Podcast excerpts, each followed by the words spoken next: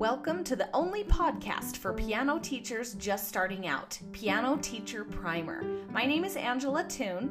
Keep listening for the prime pro tips you can use with your own students right away.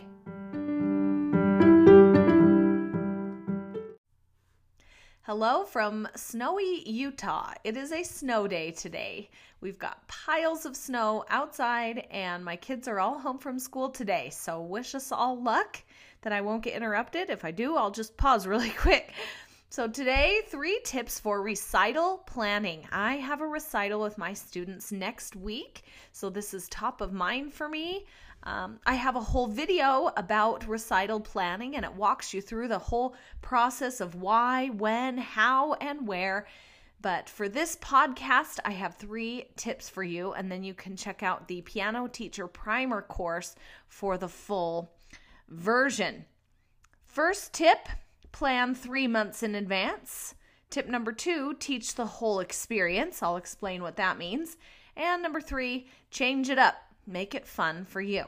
So number one, plan three months in advance, maybe longer, because the music store I use to schedule my recitals, they plan, they schedule six months in advance. So if you need to pick a place like that and they fill up, then you'll need to plan the date ahead of time. And if you like themes, you might want to plan out the theme earlier too. But I choose the students' pieces about three months in advance. And again, this is a little bit flexible depending on the level of the student. Little beginners, like under the age of eight, or even if they're beginners at any age, they may learn their pieces too fast. So you take that into account and wait on those littles so that they're good at their pieces, but they're still fresh and they're not too bored of them, or they're not playing them three times faster than they need to go. So it's good to have that, that balance of fresh and good and polished. I would rather have them over polished though, rather than cramming and under polished. So start way in advance, and especially with the older kids, start maybe even sooner than three months in advance. So that's just kind of an average, I guess. Communicate with the parents way in advance also, like right after, as soon as I know the date. Well, maybe not that far. Just after the recital is passed, I start advertising the next one. So you can communicate with your parents so they can get it in their calendars and they can plan around it. And then for your own planning, from that recital date, count back. So if you count back like two months, you as a guideline for to all the students to have their pieces learned, let's say. And then two weeks from the recital, everybody memorized, or whatever you're comfortable with in your studio. And then a week ahead, I start working on the printed program. So I put these things in my calendar um, months and weeks out from that recital date, and then it helps me stay with what's going on. Um, and I recommend having a nice place for the recitals. I used to have them in my mom's home. She has a nice piano and a good sized space. Um, if one of your students has a nice home and the piano is nice and tuned, then you could have the recital in a home. Uh, and depending on how much space you need, there's libraries, but check and make sure that they tune the piano and they keep it up to date, or just up to par for you. But libraries, and sometimes libraries are free. So check into that. I use a music store, and I do pay for the rental of the place. So I know that it's a dedicated space. It's nice. There's going to be plenty of room. I know the piano is going to be tuned and in great shape. So it's sometimes worth it to pay for a place, and then I just raise my prices accordingly. Some teachers do a recital fee and charge the families extra, but I feel like I'd rather have as many families come to the recital as they can. And I could see some families, if they had to pay extra, no, we won't worry about it. Plus my kid gets nervous, but it's really good for them. So let's let's keep doing recitals, and I recommend not doing a recital fee. So, but whatever works for you. And then, second tip, teach the whole experience, not just the note playing, but everything before and during and after performing. So I'll say what I mean by this and what different things we're talking about, and then I'll say why and in what and in what context you can teach these things to your students. So when preparing for a recital, I expect an extra level of polish. Um, the tempo maybe up to closer to where is recommended, the dynamics at a higher level. Um, some of the weekly pieces in method books I maybe don't require as significant of dynamic changes, but we get really deep into the dynamics and the musicality, um, imagery, maybe thinking of a story that this piece tells, just depending on the student and if they're creative um, in that way. And also these things can help with memorizing. Uh, so So I recommend that my students memorize their pieces. Recommend. I have my, there's my doorbell. Okay, that was my daughter's friend playing the snow with me. So we got her ready and out the door. Where were we? Recitals and having an extra level of polish. Oh, yes. Another thing that you can do is have performances before the actual recital. And actually, this recital that is coming up for me next week is in preparation for the Solo Federation Festival coming up. And so it's also another recital to help before the big event. And just having lots of performances helps to work out those little bugs, especially if the kids are memorizing.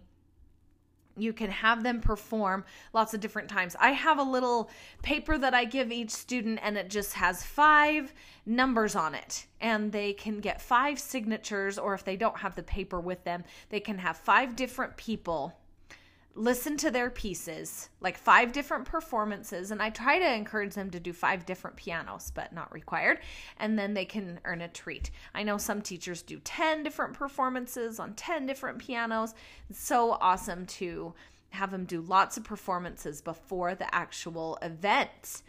And then how you can practice teaching the the whole experience. So we talked about polishing the piece during, um, but the before, during, and after, here's what I mean. Announce your, clearly. And different teachers have different ways of announcing. Some announce the name, some don't. Composer, title. I think it's good for for the students to announce something. And it also increases their stage presence and helps them in their life when they need to speak in front of a crowd or make a presentation. So have them announce clearly, and that you do, you teach them to practice the announcing. They not only need to practice their notes that they're playing, they need to practice what they're going to say also. And then I teach them to have their hands in their lap and take a deep breath before starting. And that helps to calm them down and clear their mind. And then once they start their piece, I teach them to keep going the whole time. And at home, practice performing. I tell them, get your stuffed animals and line them all up and practice performing in front of them. There's practicing, where you stop and fix. Very important to do. Yes, all the time. And add to it, practice performing, where you practice continuing on even if you make a mistake. If there's a memory slip, try to skip to the next section. And that brings up, if the students are memorized, having starting places for older students is very helpful so that they can jump to the beginning of the next section. If they really are for, forgetting something and can't go on, then they can jump to uh, a beginning of a section very nearby. And then when they finish the piece, I teach them that their final gesture, the way they lift the notes, matches the character of the piece. So if it's an exciting piece, I have them explode off the keys. I learned this from my high school teacher, Bonnie Winderton, and she would just say explode off or lean in, push off. Another Bonnie-ism for you.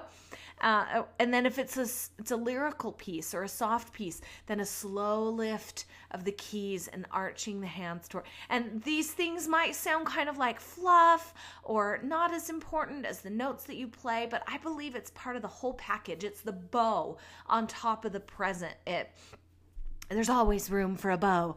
So if you have your final gesture matching the character of the piece, and then take a bow. and I teach my students how to bow. And a lot of the girls that are in dance or things will try to curtsy, and the boys will sometimes be silly or try to do it really fast. Or so I teach them a professional piano bow, and this is from my elementary school teacher, um, my elementary school years piano teacher, Um, Patricia Graham, and she taught us a professional piano bow. Arms down to sides and not too fast, and down and up. And I have a violin teacher that I have worked, that I've accompanied her students, and she has her students say in their mind, snuffleupagus, and that helps the bow not to be too fast. I tell my students to think in their mind, I love my toes. I don't know how many of them actually do that, but just, or I've also heard down for three counts, up for two. So just these things to help slow them down, help it look professional, and not make them look like they're in a tuxedo or they're curtsying in a tutu, but it's just a nice professional piano bow. And I drill this into my students so much. Why do we bow, kids? And they all come back. It says thank you to the audience. So it's a thank you for coming. Thank you for listening to me. Thank you for the applause that you're giving right now. And if you don't acknowledge the audience with a bow, then it just seems pointless for you to just run off the stage. So no matter what happens in your piece, smile and bow. And I joke that in my studio, smiling is required. So we have some group master classes before the actual recitals, and I'll teach this to all the kids at once that are in that. I guess not my whole studio can fit in one group class. That would be a recital. But I have some smaller groups, and with all those kids together, I'll teach them all of these things and practice them. And if they don't announce clearly, or they say um a lot, I'm like, announce again. And if they don't bow, then I say, take a bow. And if they do it silly, I'm like, do it again. So we, we practice and practice the whole experience, not just the notes. And finally, with recitals, change it up. Make it fun for you as a teacher. And sometimes the themes that I choose make it a little bit harder than I thought.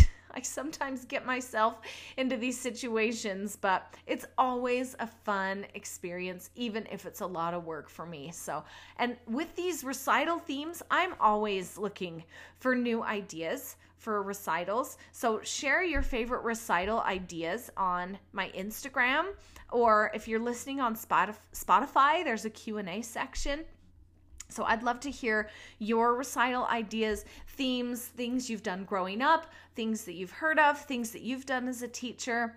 So I'll just list a few ideas here. And again, there's more in the Piano Teacher Primer course, but this is just a few to get you started.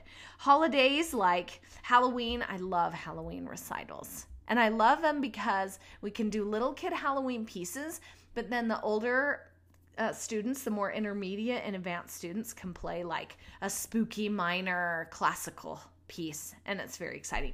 Christmas recitals are always fun. Uh, I did recently duets and donuts. It was so fun. We had, I paired up all the students with somebody else in my studio, and we had all duets, made the recital go quick, and Krispy Kreme actually donated some of the donuts, and we just had donuts after. It was a ball.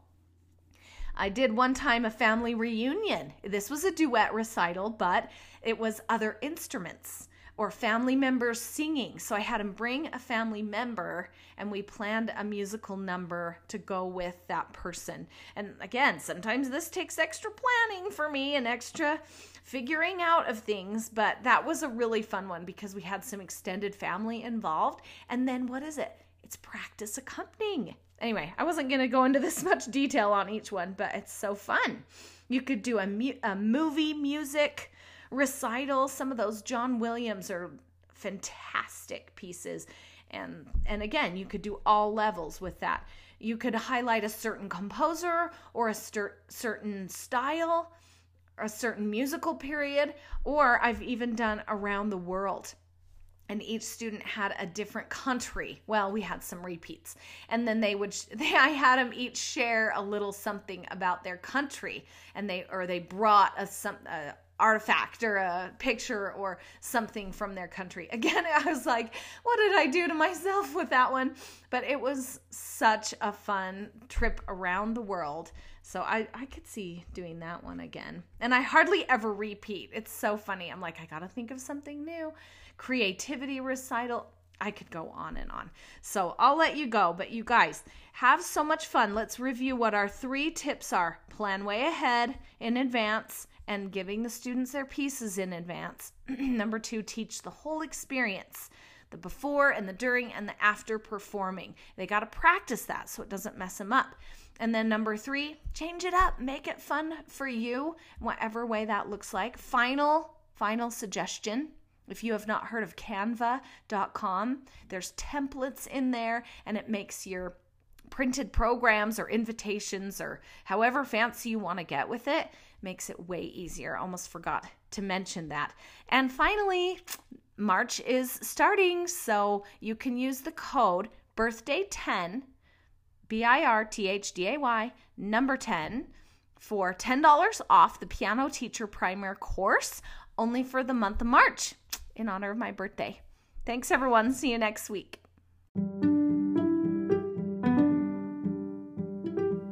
Hope this gives you the motivation you need to teach your own students and teach them well. I have more resources for beginning piano teachers, including an online course that I made with my own students in mind. It's also called the Piano Teacher Primer. Just head to my website, Angela Toone dot com. That's T O O N E. Together, we'll change the world, one student at a time.